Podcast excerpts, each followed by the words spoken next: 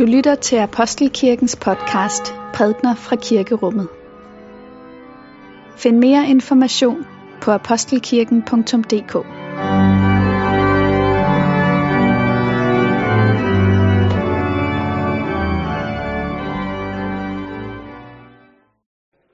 Glædelig advent til jer alle sammen, både jer, der sidder samlet her i kirkerummet i Apostelkirken, og til dem af jer, der sidder hjemme i stuerne og følger med via computeren.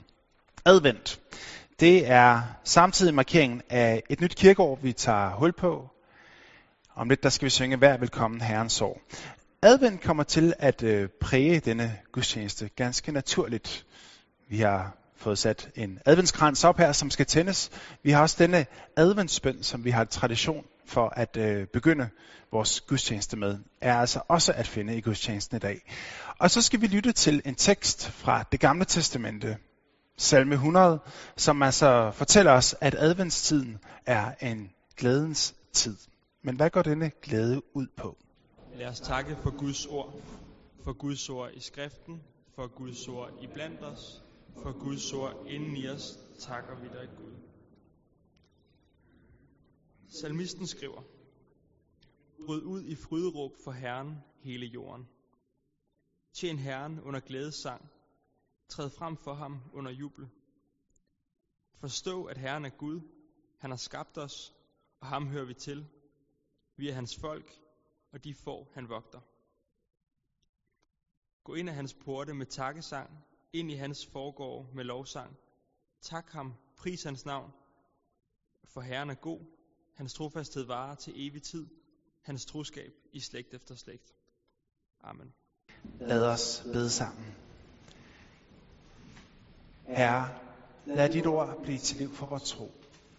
I faderens og søndens og helligåndens navn. Amen.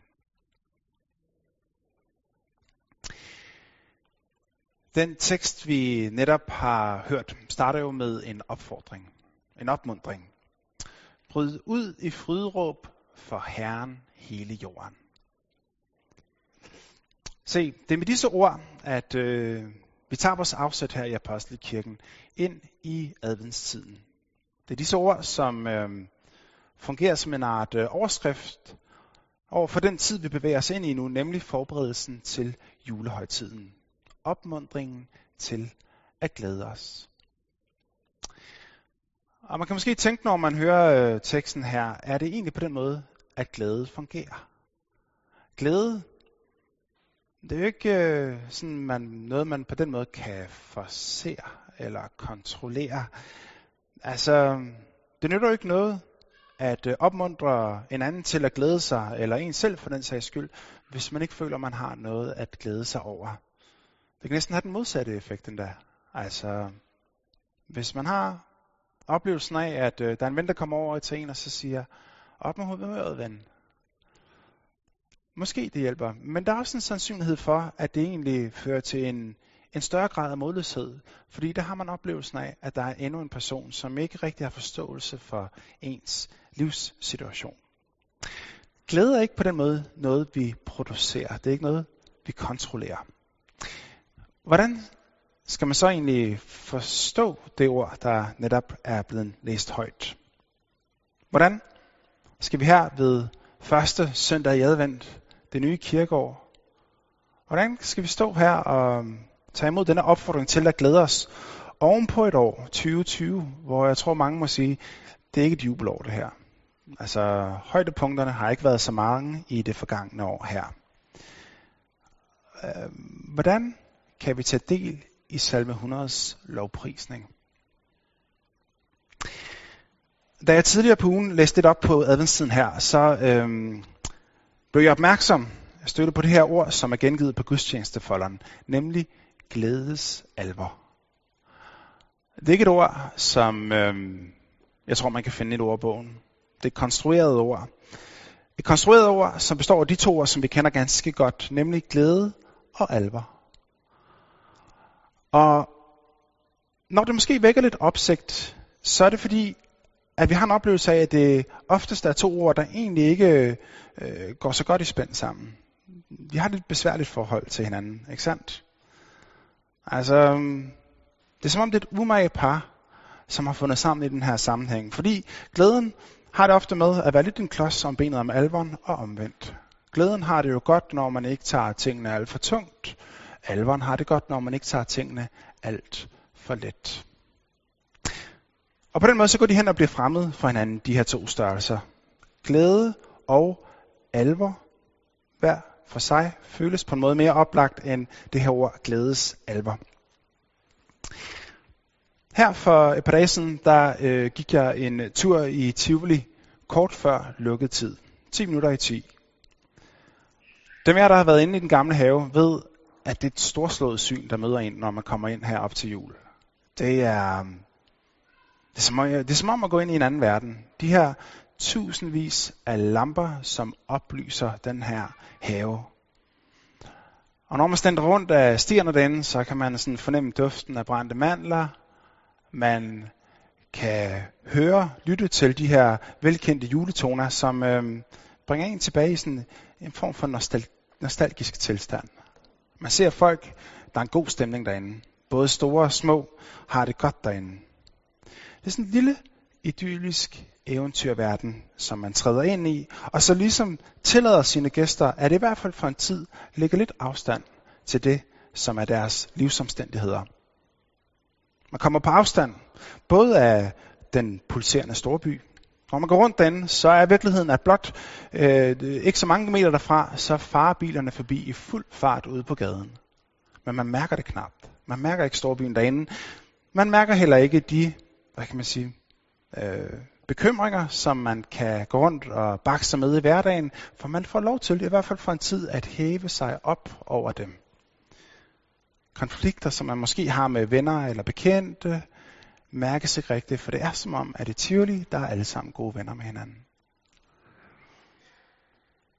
Det tager 10 minutter at få den her fornemmelse, indtil man står ude ved porten igen, og skal på vej ud, når de lukker. Og hvor man før stod og ligesom vettede blikket ind mod selve haven og den oplyste stemning, så står man der ved porten og kigger ud.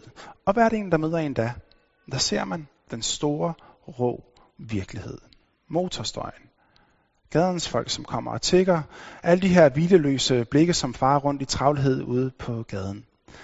Det er en kras overgang, det her.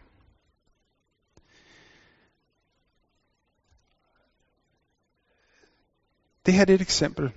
Tivoli er et eksempel på en lille glæde, som kan opstå. Et lille rum, som opstår midt i vores travle hverdag. Men sandheden er, at vi kan skabe de her små rum i mange forskellige sammenhænge. Familiens skød. Det er snart jul. Vi har et sted, hvor vi kan opdyrke glæden. Eller vi kan skabe de her rum i forhold til projekter, som vi har i arbejdssammenhæng. Eller i privat sammenhæng. Og det er egentlig ikke fordi, at der er noget galt i dette. Det er der noget ganske naturligt ved. Sagen er bare, at det sker, at man indimellem oplever lidt det, som skete der i Tivoli, at man lige pludselig, midt i det, man troede var meget, meget glædeligt, så står man og kigger ind i en virkelighed, som er ganske anden, end den, man havde ønsket sig. Den dag, at der mangler en ombord juleaften, man har mistet i familien. Eller den dag, man må sande, at øhm, alt, hvad man har lagt i af blod, sved og tårer i de projekter, man har sat sig for på arbejdet, det bliver ikke til noget. Altså, det kan ikke lade sig gøre. Og man har oplevelsen af, at det hele glider en af hende. Det er tof. Man kan blive indhentet af en alvor her i livet, som altså øhm, gør, at de steder, man har opdyrket glæde, de kollapser. Og pludselig står man tomhændet igen. Den glæde, som adventstiden sigter på, er af en ganske anden art. Den er ikke fremmed over for alveren. Tværtimod. Man kan måske endda sige, at den mest af alt giver mening på baggrund af alveren. Og det øh, store budskab, som lyder til os i dag, og som denne glæde har sit udspring i, det er disse enkle ord. Herren kommer. Det er det, som advent betyder. Adventus Domini, Herrens komme. Og det er dette enkle budskab, som vi skal samle vores tanker om i den tid, vi går ind i nu, nemlig adventstiden. Og her skal vi bemærke to ting. Både en gave, kunne man kalde det, og en opgave. Gaven først. Herren kommer. Kristus kommer.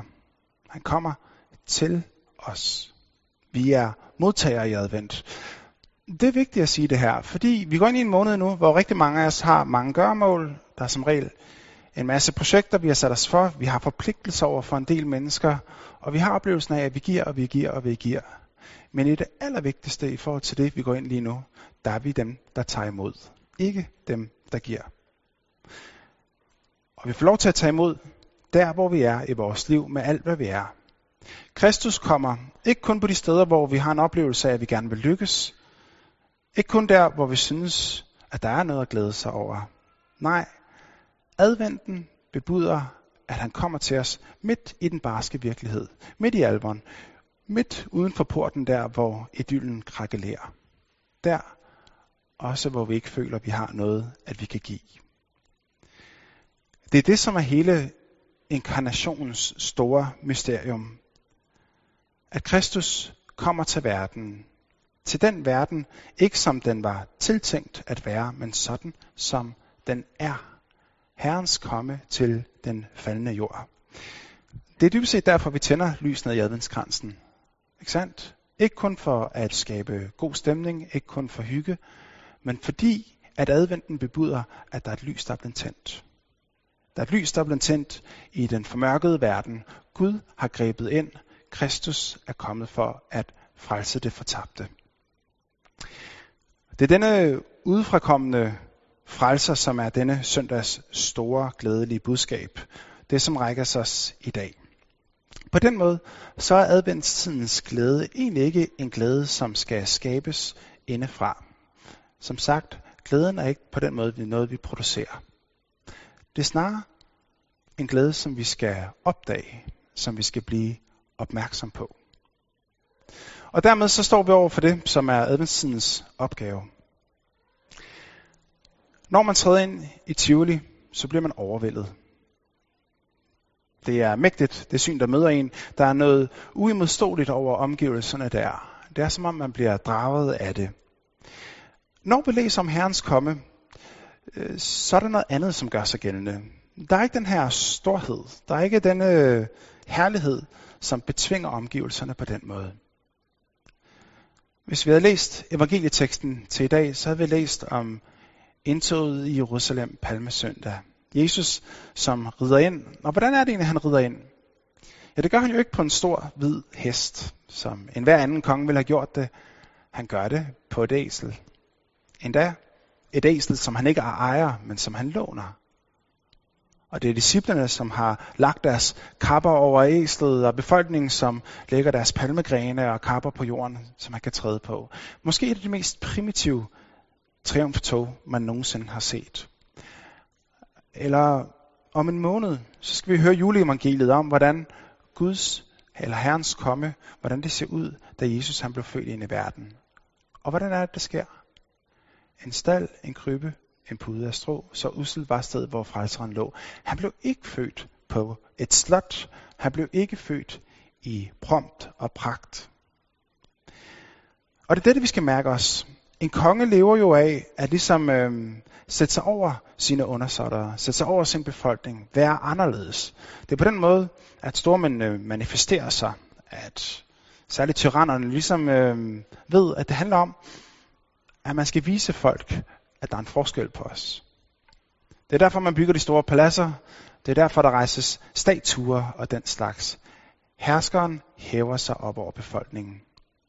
Adventstiden trækker vores opmærksomhed mod det modsatte. Nemlig om en konge, som ikke hæver sig op over os, men tværtimod en konge, som stiger ned. En konge, som ikke demonstrerer sit herredømme over os, men en konge, som kommer for at få folkets lighed. Og det er det her upåagtede komme, den her, kan man kalde det, stille storhed, der ligger i at give sig selv hen, som er adventstidens store opmærksomhedspunkt.